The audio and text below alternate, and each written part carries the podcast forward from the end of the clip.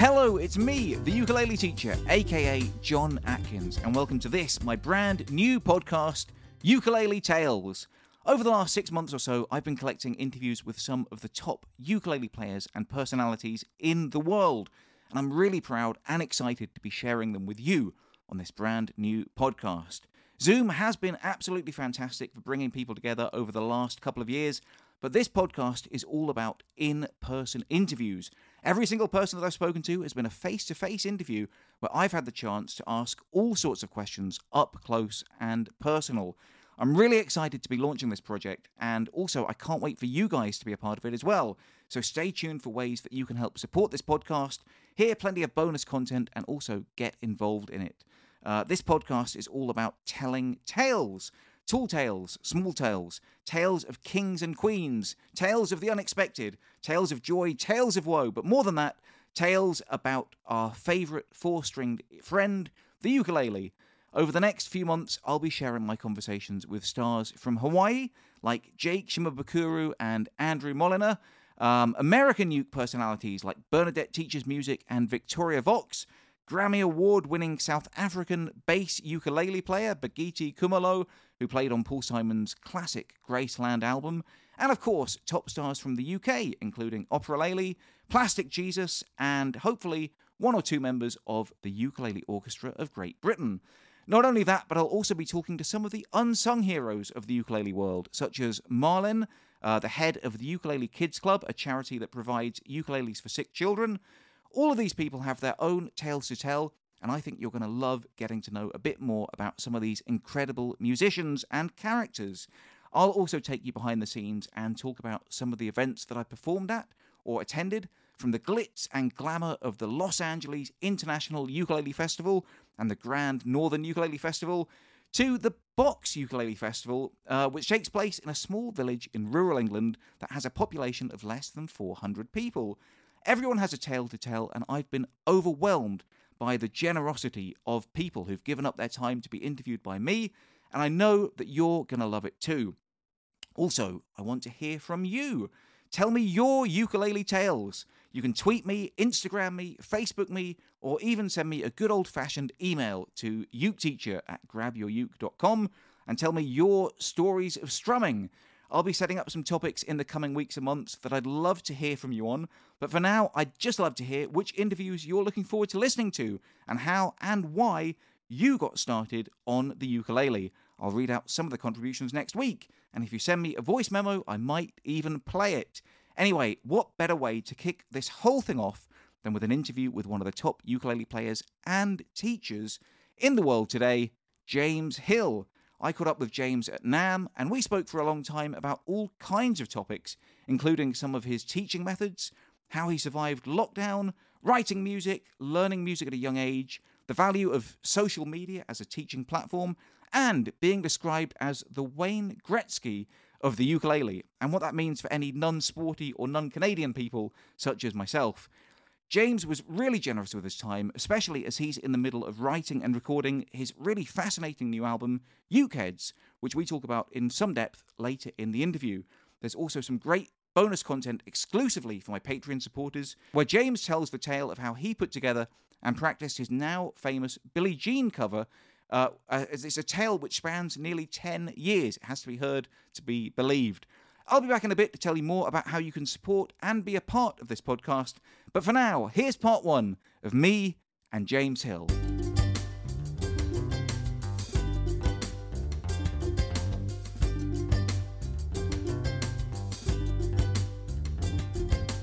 You never know what you're gonna. Yeah, exactly right. You know, but then you know those podcasts where they sort of start um, Before they start. before they start. Yeah, I love that. and then it's like in twenty minutes they're like, "Hey, have we started?" I'm like, "Yeah, you you got it, pal. We're, we've been going for twenty minutes." Uh, Yeah. and where have you come from today? We're at NAMM. Where have you come from to be here? Hmm, I came from home in Nova Scotia on the east coast of Canada. Yeah, and you're from Canada um, originally, right? That's right. Yeah. Yeah. I started uh, on the west coast, where that's where I learned the ukulele. And uh, in Canada, this is more of an answer probably than you wanted for that very simple. No, not at all. Let's let's keep it going. You know? in Canada in the in the '60s, there was this uh, wonderful music educator uh, named Chalmers Doan, who is still alive and well and lives in Nova Scotia, which is on the east coast. Um, and his program spread all the way across the can- uh, across the country to um, the west coast where I was born, and I grew up playing in that program and learning in that way. And then um, when I got older, I, I, decided to sort of go back to the source of that ukulele program, and that's one of the main reasons that I moved across the country to Nova Scotia, Nova where Scotia, I live right, now. yeah. And now, now I live 15 minutes from his house. He's my mentor, and we play pool every Friday. And you know, I've really gone back to the source of where that that ukulele uh, uh, knowledge sprang from. And how old are you when you started? Is it like 12 or something? I think I. Read? Oh, it's younger than that. I mean, the the ideal age for that program is about eight. Eight. Yeah. Wow. And did you have any background before uh, in other instruments before you started the ukulele, like the piano or anything? I did. I, my parents had me playing uh, the violin in the Suzuki program locally when I was, you know, three. Uh, started piano when I was about six, um, and so I grew up. Um, I didn't really take to the piano, and it's only just recently that I've really started going back to the piano and, and enjoying it. Um, but I just grew up playing, uh, um, you know, hockey, soccer, and ukulele and fiddle.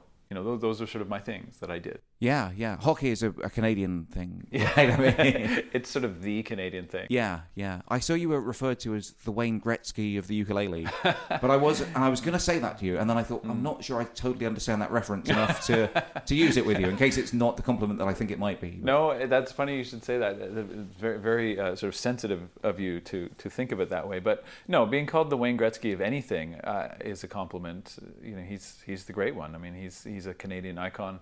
Every kid grows up pretending that they're Wayne Gretzky in the driveway with the, the hockey stick.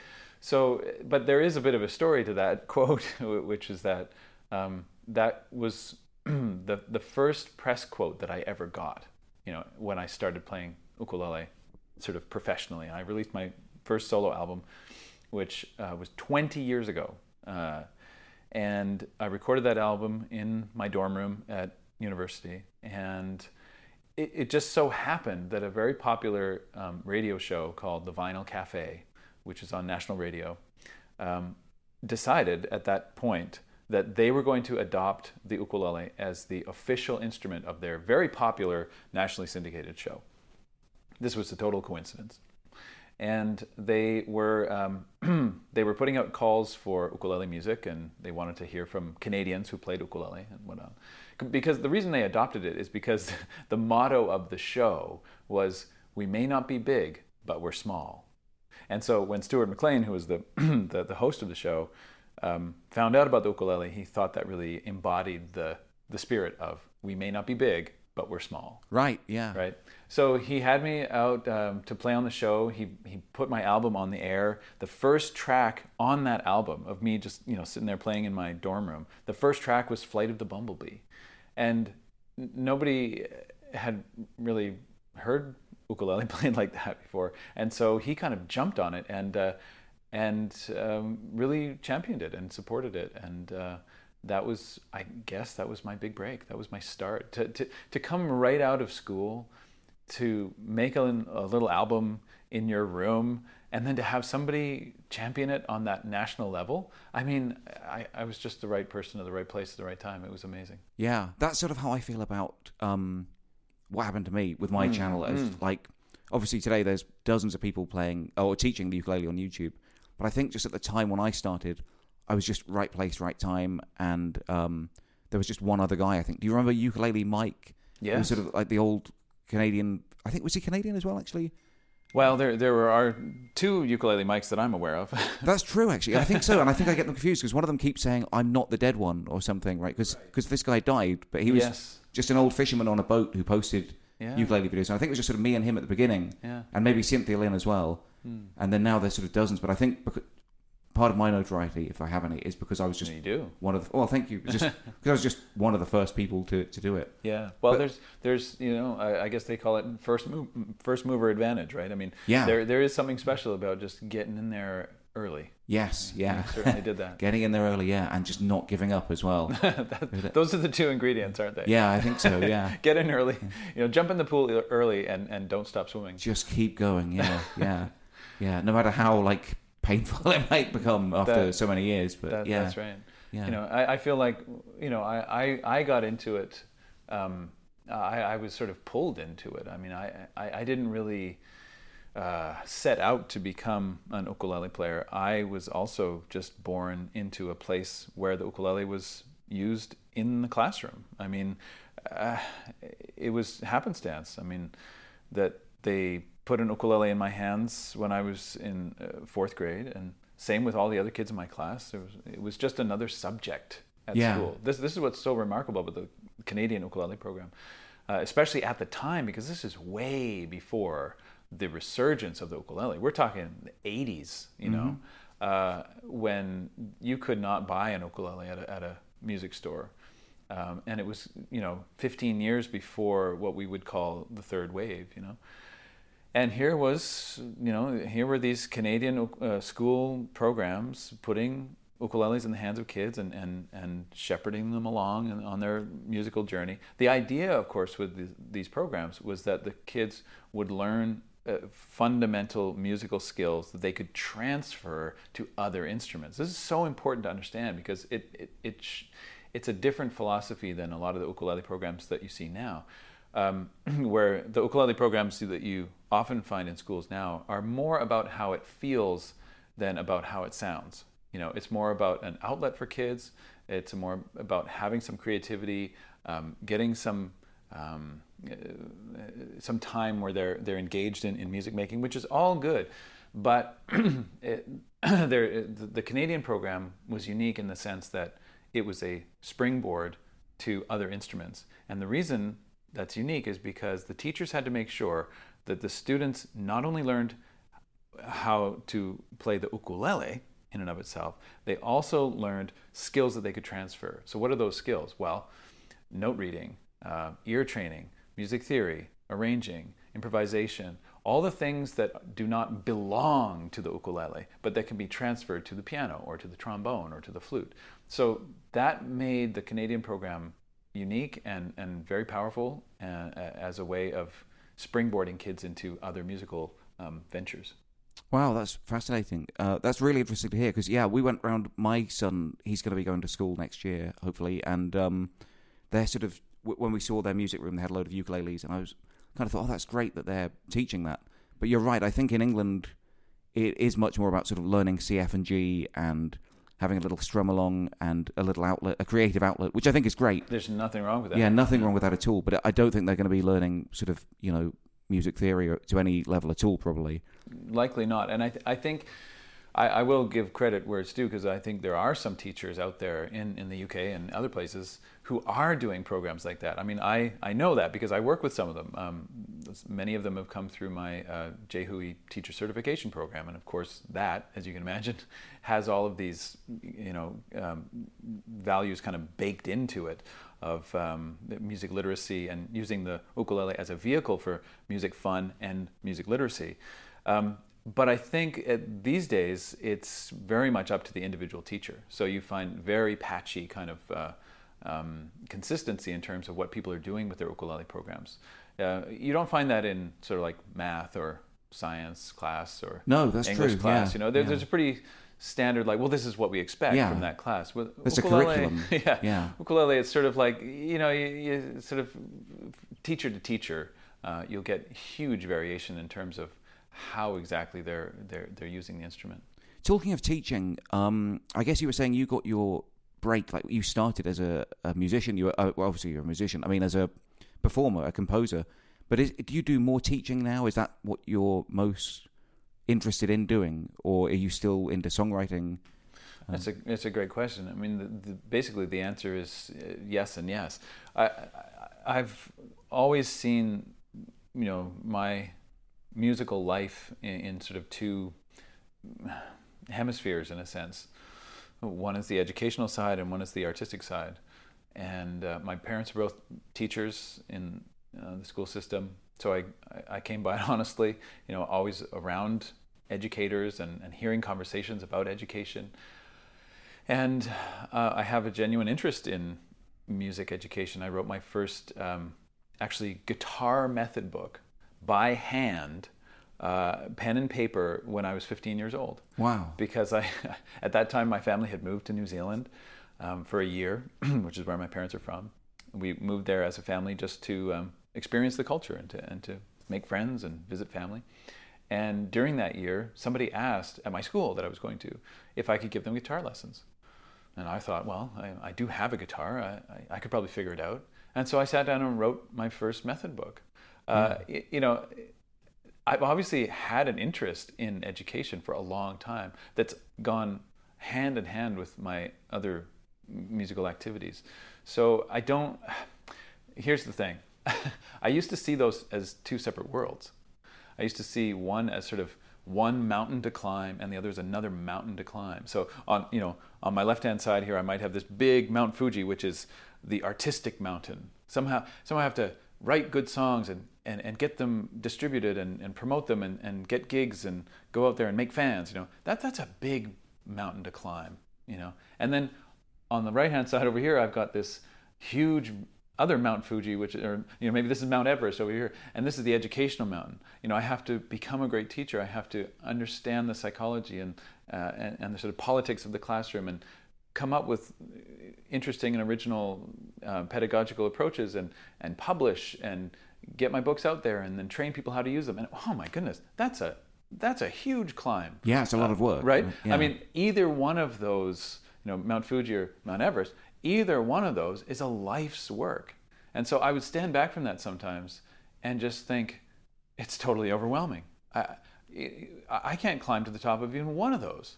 I mean, my best case scenario is maybe that I climb halfway up both mm-hmm. and then I don't get a view from either one. I never get to the summit of anything, right? So I was sort of held back by this notion that I couldn't get to the top of either one of those piles.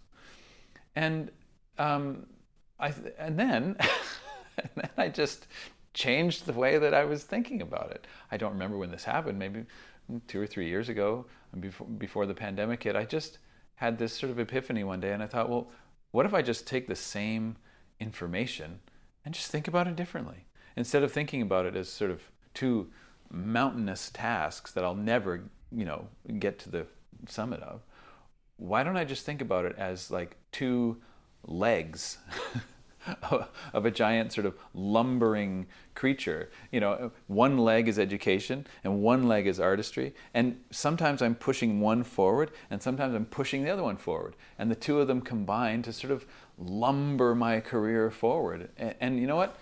That, although it's the same information, that image helped me to get out from under the sort of um, the, the feeling that I could never accomplish it. And now I sort of see education and artistry as just sort of moving forward. Um, some years I might focus more on education. Some years I might focus more on my songs and my songwriting and my touring. But I don't. I, I don't feel like I'm giving up on any on either one of them anymore. They just move forward together. But that being said, it's been a long time since your last uh, album, right? Like I think nearly ten years, eight or nine years since then. I've I kind of lost track because I had my son was born and then you know life happened. Yeah, for so for I think it was might have been 20, uh, 2015 was my last solo album. Yeah. I mean, since then I've done I did a live in studio album with my wife. I produced my wife's latest album. Yeah, um, we've just uh, last year we finished a Christmas record. You know, I've been writing a lot of songs and um, there's been a lot of activity, just not a lot of releases. Right. Which is kind of interesting. But in that interim time, you know, where I can you know, go back to my analogy, you know, so the, so the artistry leg hasn't been that active. The educational leg has been incredibly active and made a huge leap forward with um, Uketropolis.com, yeah. which is really my way of bringing all of my educational activities together into one place.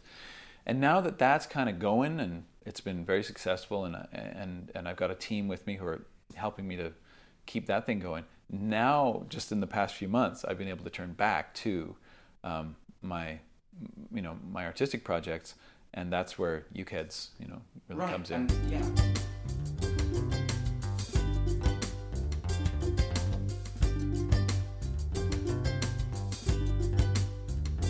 So for me, that was really interesting how James explains his twin prong approach to teaching and artistry how he considers himself to be both a teacher and a musician, but that sometimes means putting one thing to one side for a while, even sometimes for several years. I've been doing my YouTube ukulele tutorials now for a long time, but speaking to James really highlighted that it might be time for me to start branching out a bit more seriously into my other areas of interest, and that made me really decide to focus on this podcast for a while now, even if that means that my uke lessons maybe have to take a back seat for a bit. Um, anyway, in the next section of the interview, we'll talk about uke heads, James's exciting new project that he's working on, and his exciting and dare I say it, unique way of funding it. Have to admit, I had no real idea of what NFTs really were before I spoke to James, and believe me, I tried reading up on it, but it just didn't seem to make a whole lot of sense to me. But James has found a way of using this new technology to help fund and, in fact, help produce his new album. And it's a really interesting chat about how that project is going to work. Talking of funding, one of the ways that you can help fund this podcast is by signing up to my Patreon page, patreon.com slash uketeacher. I'm guessing most of you know what Patreon is by now, but just in case you don't, it's basically a way that you can help support the creators and the artists and projects that you love and in return, you get a little something back from them.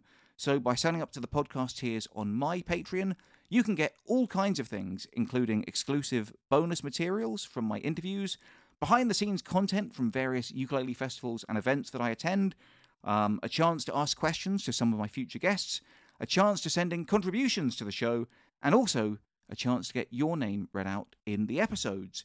As I mentioned earlier, there's a really cool exclusive clip just for my patrons from this very episode where James talks about his famous Billie Jean video, how he came up with the idea, how he arranged it, and how it took him nearly 10 years to get the whole thing just right. Producing this podcast is a real leap of faith for me, and I can't do it without your help. So if this uh, podcast is a project that you'd like to see me continue with, then please consider signing up and supporting me on Patreon because I've got some great ideas for the show and I'd really love to see them come to fruition. Anyway, talking of funding ideas, let's get back to James as we talk about his amazing idea for funding his new ukulele album, Ukeheads.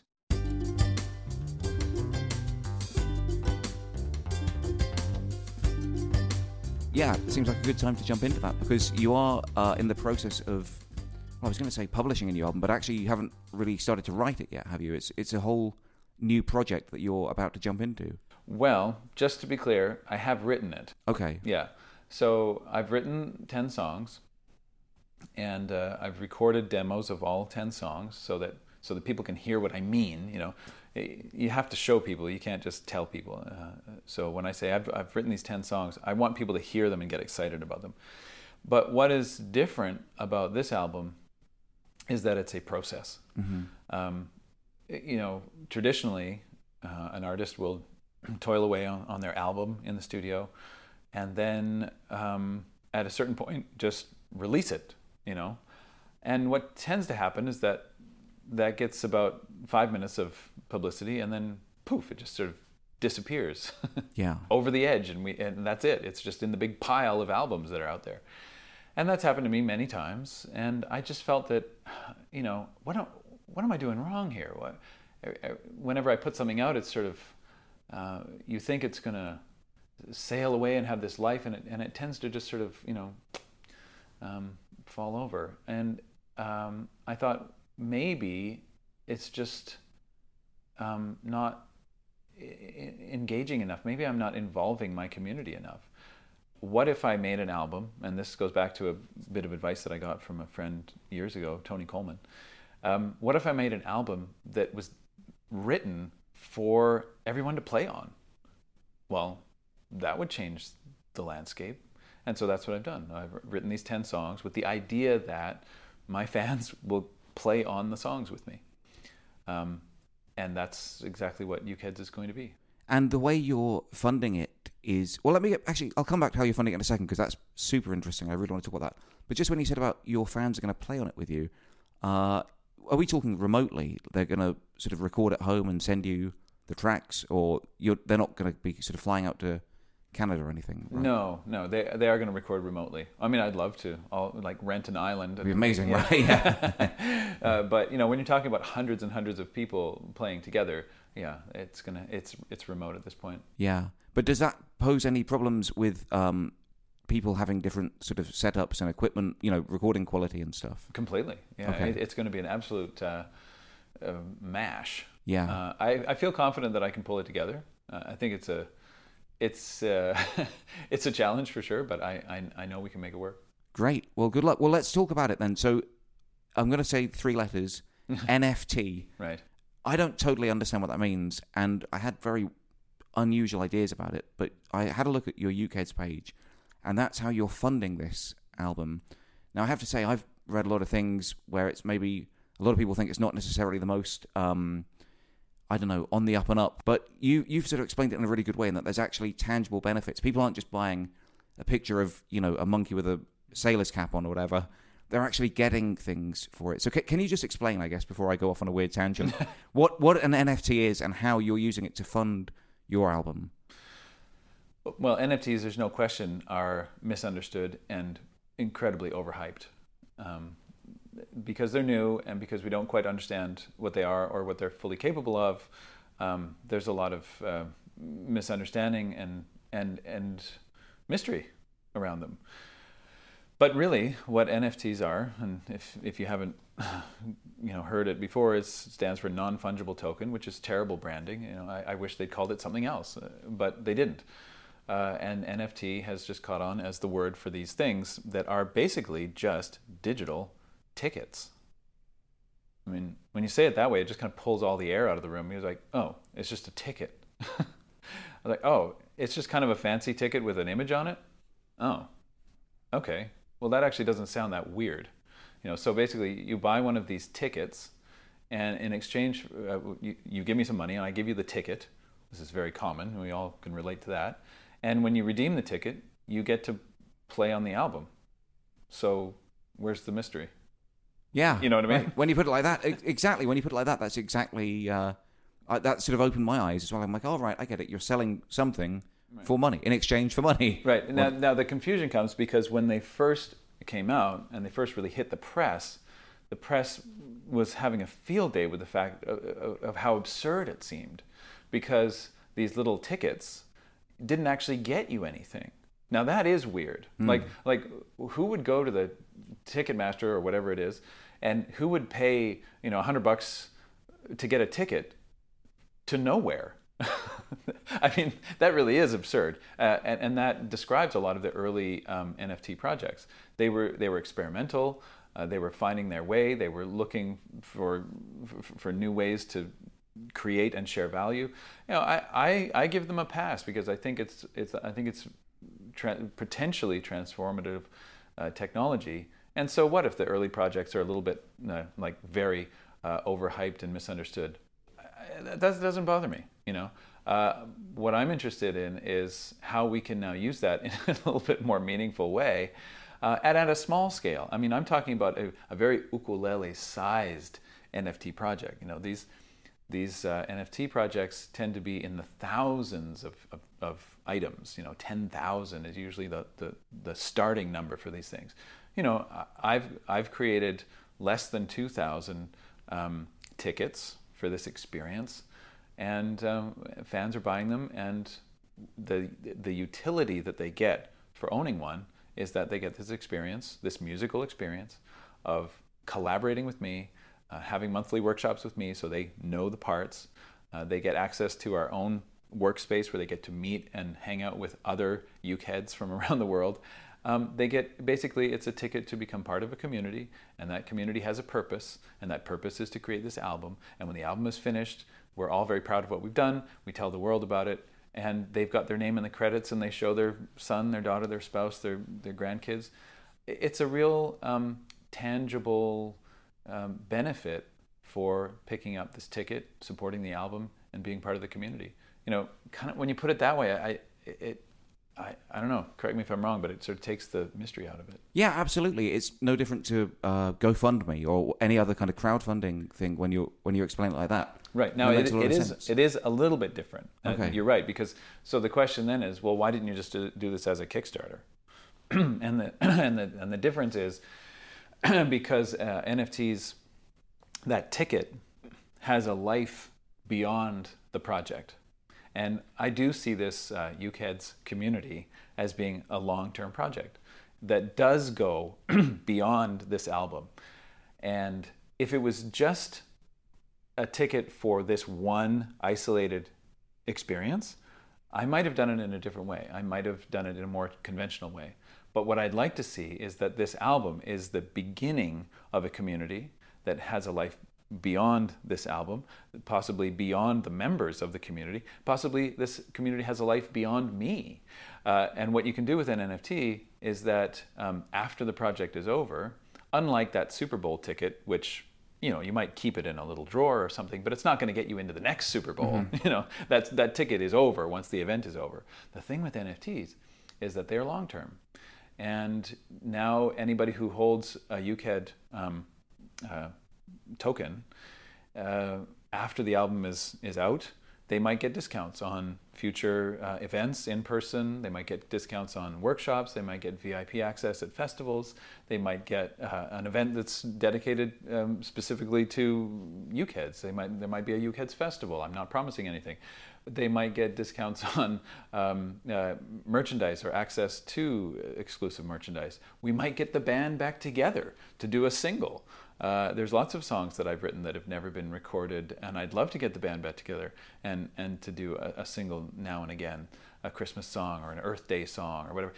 What I'm saying is, this ticket is not just good for this Super Bowl, it's good for who knows how many other things down the road. And you know what? When I decide that I'm moving on to another instrument, you know, I'm taking up the ocarina and I'm leaving my ukulele behind, maybe I'll sell my membership. And I can do that. And maybe the album, Ukeheads, got some good press, and, and maybe people think it's a good album. And guess what? I might even be able to sell that Ukehead for more than I paid for it. Um, all of these things are possible beyond the life of this of, of, this album. I can see people gifting them to their kids, or, or you know, um, giving them to people they care for uh, who uh, who want to be part of this community.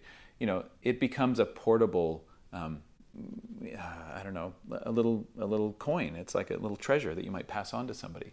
That's very different than a Kickstarter. Yeah, that is different. That is different, and it goes back to what you were saying a few minutes ago about um, giving the album a, a, life of its own. So once you put it out there, hopefully it'll continue to be like a living thing. Mm-hmm. That would be the idea. Mm-hmm. And if if nothing else, you've got a whole community of people who know the songs uh, the minute that album comes out, they are inside the music. They they have been there all along. They've followed the journey. They've been part of the journey, and of course, they're going to go out there and, and tell people about it. You've got a a, a built-in um, fan base for the album already, um, and people who really believe in it and who want to see it succeed. So you know, everybody benefits when you grow a community around a piece of art like this. So when is this uh, kicking off, and when is the album coming out? It's already kicked off. So um, June first was the launch of the Ukeheads. Um, each one is a unique piece of art. It's a portrait of the ukulele. They're they're colorful. They're a little bit silly. They're whimsical, and I created 1,879 of these Ukeheads, and they went on sale June 1st. We've sold a bunch. There's still some available, and uh, the album uh, will probably come out in about a year. Great. Oh, and that reminds me. So you actually drew? Did you personally design those ukuleles? Did you paint them, or did? Yep, I, I designed them and I drew them myself. Wow. Uh, I've always been a closet, you know, visual artist. I did not realize that. Yeah, they're, they're really cool. Thanks. I I thought um, it would be more meaningful if if if I did them myself. So so I did.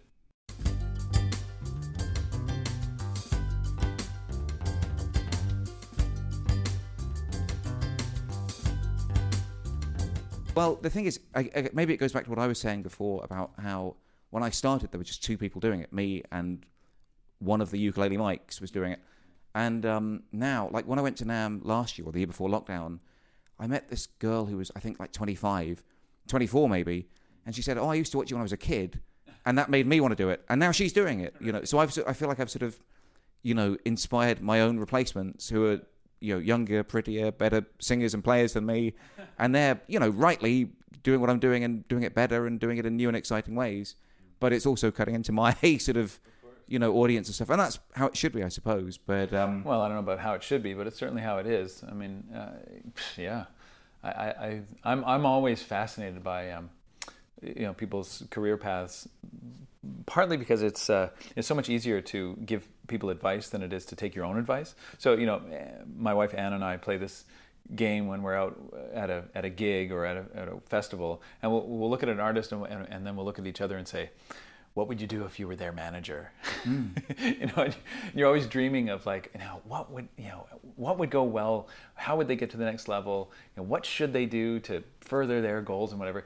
Because it's so much easier to look at other people than it is to, you know, uh, if we spent half of the time we, uh, thinking about our own careers, we'd probably be a lot further ahead. But it's so much fun to think of how other people um, might grow and evolve, and, and you know, so I can't help but think like, oh boy, if I was John, you know, what would I be doing? Well, that's, I, I have to turn my brain off. You know? Well, yeah, I'd, i mean, I'd love to know. Like, don't have to go into it now, but uh, I, if you sort of think, oh, you should be doing this or this, but I actually do have. Uh, should I say this? Well, whatever. I can cut it out if I don't want to. but I, one of the reasons I'm doing this podcast is because, like, I've been talking into a camera for ten years mm. and not really seeing any other human beings. You know, right? So, I'm firstly, I'm kind of a bit tired of being on camera because every time you have to set up lights, you have to oh, make sure you've you. shaved, ironed a shirt, whatever it is. Yeah. And I'm just fed up with it, you know. And likewise, like I said, not talking to people. I'm just kind of feel like I'm doing the same thing over and over. Yeah. And I want to do something where, firstly, I don't have to worry so much about how I look or what I'm wearing or you know if I put on weight or whatever. Yeah. and uh, secondly, I want to like meet people and talk to people and um, you know just see what other people think because not many people do what we do. Right. So it's cool to sort of um, chat to other people who are doing it and mm. see and no no two people have the same experience of being ukulele players or ukulele teachers or whatever. So it's just great to hear hear what other people are up to. Mm-hmm. No, I agree, and and I've always felt, you know, I started my podcast a couple years ago, um, and I feel the same way. You know, I think audio is just my medium. You know, they used to say, you know, you've got a face for radio, uh, and now it's like you've got a face for podcasting. Yeah, and it, that's how I feel about like, man, I, I just sit there in my in my pajamas and, and do my podcast. Not that I always do that, but you know, I could and uh, and I just have that freedom of being alone with the audio. Um, now I don't do a lot of interviews. I'm mostly teaching to the microphone, which is a, a, different thing again. But I, I love the podcasting medium, and not only that, I'm a big podcast listener. Um, I have my little nerdy, uh, you know, Bluetooth earpiece, mm-hmm. and I do the dishes and listen to podcasts. That's my me time. You know, when my son's in bed, uh, I go down the kitchen and I clean up, and I just listen to podcasts, and I I love it you know and and so that's what made me want to start one of my own because i thought this has brought me so much joy i'm, I'm, I'm going to get in there the funny thing is, me and my wife actually have fights over who is going to do the dishes because we want to listen to our headphones, you know. So I'm like, oh, I can't believe you did the dishes. I was going to do that and yeah. listen to my uh, my show. You? Yeah, yeah. That's so funny. Did you find um, lockdown was? How did that change stuff for you? Well, I'm kind of a a, a creature of lockdown, I have to say. like, I'm a crawl into my hole, you know, crawl, crawl under the covers and, and get cracking on some creative projects. My happy place really is the studio. Mm-hmm. I love it there. Um, it's it's my workplace. It's my creative place. It's my man cave. You know, it's my sanctuary. You know, for, for me, the studio is um, such an important place in, in my in my life that you know when they said now we're locking down everything and, and everybody has to spend two years in their studio. I was like hey nice. Yeah i'm already there. yeah yeah. So uh, you know i have i've written so much music. I've produced so much educational content. I've you know developed a lot as a musician as, as a writer and as a teacher over that time. You know i do miss seeing people. I, don't get me wrong. Like i we're here at the NAMM show and, and reconnecting with friends and meet, meeting new people is really fun. I'm not going to say that it's not fun, but um, I definitely am predisposed to a kind of lockdown lifestyle myself. Me too. But um, what about your kids and and uh, family? weren't they sort of around all the time? Do they get in the way at all? Or? Not really. You know, I mean, there's only three of us: my wife and me and my son, and we love to be around each other. So we, and besides, we have, which I highly recommend for artists if you can swing it. We moved to the country. and we have two buildings, one ah. where we live and one where we make the noise. So it, it's worked out really well. I, it's a converted garage. We still can park one car in the side, but I, you know, I, years ago I raised the floor and insulated it and, and created a studio, uh, sort of. It's, it's like a half garage. And then if you see a lot of my YouTube videos where I'm just talking to the camera, that's where I'm sitting. And then above there's a second floor, um, which we just created a, a, an open multi-purpose space. We can have a string quartet there. We recorded, we've recorded albums there, and that whole structure is, you know, like a 20 second walk from the house. And it's bliss. Yeah. That does sound incredible, actually. Yeah, there's not much danger of that happening in England, I don't think, no. having a second building and a right. Home studio or anything. But one day, who knows, you know? Yeah, I mean, that's, I was visiting my, my friend Paul Hemmings, wonderful jazz ukulele player from New York City. And I was visiting him um, before the pandemic, and, and we were sort of, he's got a young family, and, you know, I had my son there, and we were, complaining a little bit about this and that and the other thing, and oh, I don't have enough time to record. I don't have enough time to, you know, uh, write songs. And eh, and I said, you know, eh, you know, every time I. I go out to my studio and, and, and, and, he said, let me just stop you there. Yeah. He, said, he said, I just lost all sense of sympathy for you right. when you started the sentence with, every time I go out to my studio, I dot, dot, dot. He said, forget about it. You, are fine. He said, uh, you've got all the elbow room you need. Yeah. Talking of um, songwriting, just to change the subject a little yeah. bit, but um, I heard an interview with you. Um, I guess it was on someone's podcast actually, where you were talking about it, and you made it sound like a really uh, painful process. you said it was sort of like carving something out of rock, and I, I, was wondering, is that um, is it painful for you, and is that why it's been so long since your last sort of big project? Um, that's a great question. I think it depends on the day. Maybe whatever the interview that was just kind of hit me on a day where I wasn't feeling it. Um, I do think songwriting uh, is, for me, it's a natural thing. I, I feel, I feel like I want to write songs. I feel like I have songs in me that I want to get out. Sometimes I hit a, a, a, just a stalemate with a, certain song, and that's I think those are the painful moments. Um, where you know I might have said something like that. Um, I feel often it's the lyrics that trip me up. Uh, I feel that I'm very picky about lyrics, and I know when I I get it right for me. I mean, I know when I get a lyric that I can deliver authentically, but I don't necessarily know where where they are. So I don't necessarily know where to go to get them. So I feel like a bit more like on the music side, I, am I'm a bit more of a laser beam. You know, I, I know where to go, I know what direction to point, and I just, you know, I go until I get it. With lyrics, I feel a little bit more like a fisherman. you know, I'm kind of putting my line in the water all the time and just often coming up, you know, empty handed. I know when I got, I, I, know when I have one. You know, when I pull up a big fish, I know it and I, I bag it, and that's the lyric. You know, and, and, and I feel really good about it but I, I don't feel quite as much. Uh, uh, you know, the, I don't feel that it's up to me quite as much when mm-hmm. it comes to the lyrics. So it's not just like a sort of Paul McCartney, you pluck it out of the air and it's there. Well, it's funny. You know, I just listened to a whole series of podcasts on BBC with, with Paul McCartney talking about um, uh, talking about his songwriting process, uh, um, and I could relate to a lot of what he was saying. Um, you know, one of the obviously, you know, one of the most famous songs of all time, Yesterday, he famously dreamt the melody and then for many weeks had placeholder lyrics talking about scrambled eggs. Scrambled eggs, yes, right? that's it. Yeah, yeah. And yeah. Um, and I can really relate to that because I think um, it's a it's a process that I've used a lot, where you have a melody, uh, or you have a groove, or you have some chord progression, and it used to be in the in in in the old days, you know, when I first started songwriting, I often would start from the lyric, and I would carry around a notebook, and I would listen to conversations over the wall or through a door, and and pick up little things that I loved, or or um, little observations uh, as I would tra- travel and inspirations, and I and I would build those out into almost poetry, and then try to set them to music, and I really enjoyed that process.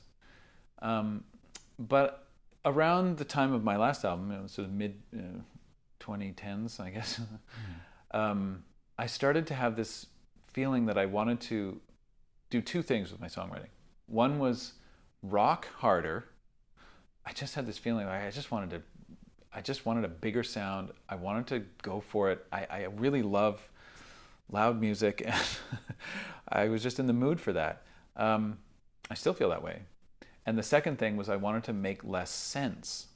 I was finding that when I started with the lyric, the song would often be a little too easy to follow, um, a little too much like a instruction manual. Well, th- this happens, and and then this happens, and and then after that, given those two things, this happens. You know, like I felt like the songs were happening a little bit too much in real time. Mm. The narratives were a little bit too much in real time, and I I'm a big fan of sort of abstract art and and postmodern art, and and and I wanted to uh, do more work that was um, it was a little more mosaic in its inspiration. You know, it, not so logical in the narrative.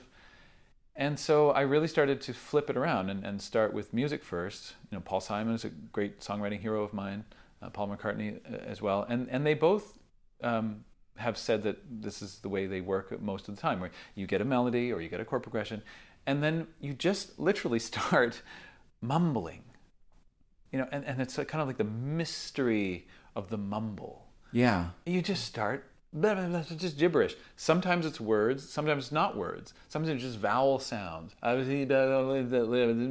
like you just start your mouth moving and I record all of it.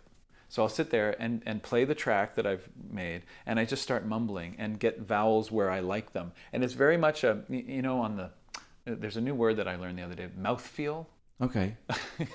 on the side of these uh, uh, milk cartons now, like soy milk or, or uh, oat milk or whatever, they, they advertise it saying, great mouthfeel. I'm thinking, that's kind of it sounds kind of gross. yeah. right? But what they're saying is, you know, it, it doesn't feel gritty or, you know, it's mm-hmm. very smooth and, you know, mouth feel. Well, I can relate to that because in songwriting, some words just have good mouth feel. You know, and some lines of words just have a mouth feel the way that the vowels come out and the the rhythm that the you know that the sounds line up sometimes you just want to sing a line because of the mouth feel and so I think when you start with that, and then you listen back and you go, what am I hinting at? What, what, what words would fit into place there? And then given that, what meaning would I sort of extrapolate from that? The, the, the meaning ends up being the very last thing to come. And I've found, as backwards as that sounds, I've just really enjoyed that process. And it's allowed me to make less sense in a way that I feel uh, really good about. Yeah. That's really that's a fascinating answer. Thank you. I mean, RE, do you know? Oh, of course you know REM, but they did something similar. I think they would sort of make like the band would make like a, a backing track for Michael Stipe, and then he would just drive around in his car listening to it and like right. just yelling as he's driving or singing. I mean, yes. until the sort of tunes and, and melodies were formed. Yeah. And then I guess the lyrics would come after that as well, or, or as part of that maybe. Well, and I think it's especially true for a pop band like REM, or or for um, for a project like Ukeheads, because I had to think. I want people to sing these lyrics with me. I want people to sing this at the top of their lungs. So the meaning, and by the way, you know, we are meaning creation animals. You know, that's what we do. If you give somebody a, a list of four words, they are going to create meaning. They could be absolutely random words, but they will create mental pictures. They will create connecting narratives between those four words. It's what we're bred to do. We don't need help creating meaning from basically nothing. It's how we make sense of the world. So I think sometimes when a songwriter spends a little too much time thinking about, well, I really want people to understand what I mean with this, uh, you, you really run the risk of over kneading the dough. You know, mm-hmm. give people the chance to make those connections. Um, what what might be more important if you want people to participate, like on Ukeheads, is that you have the right vowels in the right places so that people can just let her rip and, and, and sing at the top of their lungs. Uh, they'll get the meaning later, but I, I, wanted people to feel like they were invited to sing, and that has a lot to do with how the, the, the, the lyrics eventually took shape. Yeah, I think personally, I think about stuff a bit differently to most people. Like, like I've got music, songs that I've heard thousands of times since I was a little kid, and I would say they're like my favorite songs of all time. And yet I probably don't know the words, half the words probably, because I just do not listen to the words when I'm listening to music. I listen to it sort of as a whole, Mm. or I'll pick out like a bass line or a drum fill or something that grabs me in it. And they'll be like, "You've this is like your favorite song." I'm like, "Yeah, but I don't know what it's about or what the words are or anything." Yeah. So uh, I, I think I could sort of yeah maybe look at it a bit differently. Um, I've given up. Uh, well, I say given up. Yeah, I just cannot write lyrics. I think I cannot do it, Really? and I think I'm just gonna have to accept that. Yeah, are, I find it. sure? I, feel like you're gonna do like some sort of Jedi mind trick or something. Like actually, yeah, all you have to do is. But um, yeah, I think I'm sure. Uh-huh. Like I, I sit down to write a song, and then I'll come up with you know music and melody, and I'll be like, well, I'll just add a keyboard part and a synth part and a bass part and a something else part and a Yeah. bassoon or whatever. And uh, I'm like, ah, I haven't really got the time now for lyrics. So uh, but I do have a great bassoon part. exactly, yeah, yeah. Well, that's so something. it's something, yeah. But I think that's kind of, I think I just have to accept that's what I want to do. Maybe like I like making little jingles or little bits of music that can go in behind something. Well, I think one of the really important questions is, do you have to? Yeah, Right. I Exactly. mean, I I think there's sometimes there's a, this, uh, this this sort of almost like your conscience is saying, you know, you should write songs. Mm-hmm. Yeah, it's like, well, maybe I don't want to. Yeah, but there's other people out there writing songs. You better get some before they get. It's like, well, maybe I don't want to write songs, and there's nothing wrong with that. There's no, uh, nobody has an obligation to write songs. You know, nobody has an obligation to write lyrics. But if you do have that feeling in your chest, you know, and you wake up and that feeling is just, I have to get this out. Like, I, I you know, um, sometimes my wife knows. My wife's also a wonderful songwriter. Uh, she just finished another a, a solo album of her own. Um, we understand each other, so that's really nice when you have two songwriters in the house. Uh, but there will be times when I have to excuse myself. It doesn't happen that often, and I, you know, I, I, I try to be there, you know, for, for my wife and my son all the time. But there are times when I, I cannot function uh, and I'm, I'm no good to anybody because there's some lyric banging around in my head. There's some musical idea banging around in my head. And I just have to go out to the studio. I said, look, it's maybe 20 minutes, maybe half an hour. I just need to go and get this out. Mm-hmm. And then I'll be a functioning human being again. Yeah. You know? and, and they understand mm-hmm. that. And I think that's really important. Now, if you don't have that, that sort of I don't know, that little alien child in you that's trying to get out, if it's not pushing its way out and forcing its way into the world, then you don't have to force it. You- Yeah. You, you don't have to pretend that it's there. See, the thing is, I think I do have that alien, but it, he's just not giving me lyrics. It's just like a little riff More- or more something. bassoon. Yeah, more bassoon, right? Yeah, yeah. Well, I mean, that's fine too. You know? Yeah. Uh, but whatever it is that is crying to get out, that's what you need to do, and, and nothing else.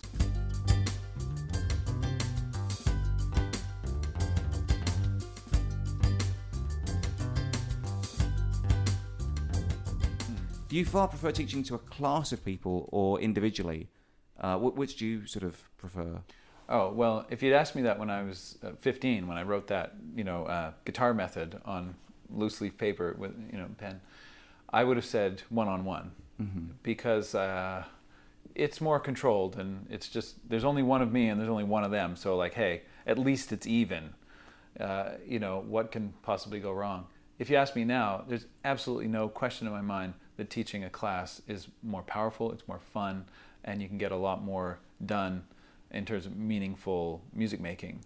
Um, but I think that I had to grow into that. I think that it, you know it, it takes more confidence to to really manage the classroom. But if you can, and once you get comfortable with it, the possibilities are just uh, endless. And uh, what are your thoughts about online teaching? Um, and I, I guess I don't mean like classes and things like your like your courses. Uh, I mean stuff like I suppose specifically YouTube, and also more about like the new like TikTok and, and Instagram Reels and things like that. Do you have any thoughts about that? Because my the reason I'm asking you is I kind of thought, can you really learn like a, a quadruplet strum in a 15 second video? And uh, I was questioning the educational value of those things. But I wondered if you had any thoughts of that sort of thing. I, I feel the same way. I, I've dabbled. I haven't posted anything on TikTok. Um, I have yet to see the real educational value of, of the platform. I, I can see the entertainment value and I can see the, the value to musicians for trying to break new songs. But um, in terms of the educational value, I, I want to be persuaded, you know, mm-hmm. um, but I haven't seen it yet. Um, I think duets is is got a, a, ton of potential for education, but again, I haven't I haven't seen it done in a way that's got me excited. Um, when it comes to YouTube, which I do have a little more experience with, um, m- my feeling about YouTube has always been that th- there's only two things on YouTube that actually work. There's wow and how. So it's either got to be wow, I've never seen that before, and I have to share this with my friends. My mind is blown. Or it's got to be how to unclog my drain, or, or how to play a, a, a, a double strum or something. And if you can combine both, if you have a, video that's wow and how together, well, you know, that's a winner. But if, if it doesn't fall into one of those categories, it's really just not going to go anywhere. It's got to be wow or how or both. Uh, and so that limits the, uh, what would say, the spectrum of what you can do on YouTube and expect to have an audience for. It's very different than if you're in the classroom. You, don't always have to be wowing everybody in the classroom.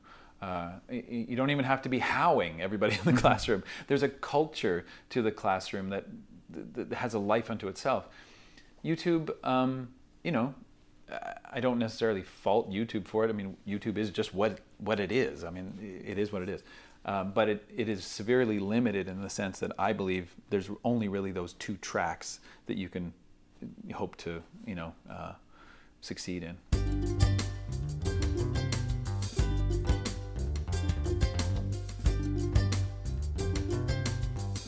A huge, huge, huge thanks to James for being so generous with his time and really going in depth into some great areas of discussion. And thanks, James, for being the first ever guest on this podcast, Ukulele Tales. As mentioned, his next album, Ukeheads, is being produced right now, and you can help fund it and literally be a part of it by heading to ukeheads.com and buying your own unique Ukehead NFT designed by James himself. Uh, you can also follow James on Twitter and Facebook at James Hill Musique. That's music with a Q. And all of his educational content, his courses from complete beginner, advanced, jazz, even extreme ukulele, uh, as well as some invaluable content for ukulele teachers, can all be found at uketropolis.com. Again, thanks so much for checking out this first episode of Ukulele Tales. Be sure to subscribe, give it a good review, a thumbs up, and tell all your uke playing buddies, and maybe even consider signing up to patreon.com slash uketeacher if you want to help support the venture and get some awesome extra content as well. I'll be back again next week with another great interview for you, but until next time, I love you all and I wish you the best.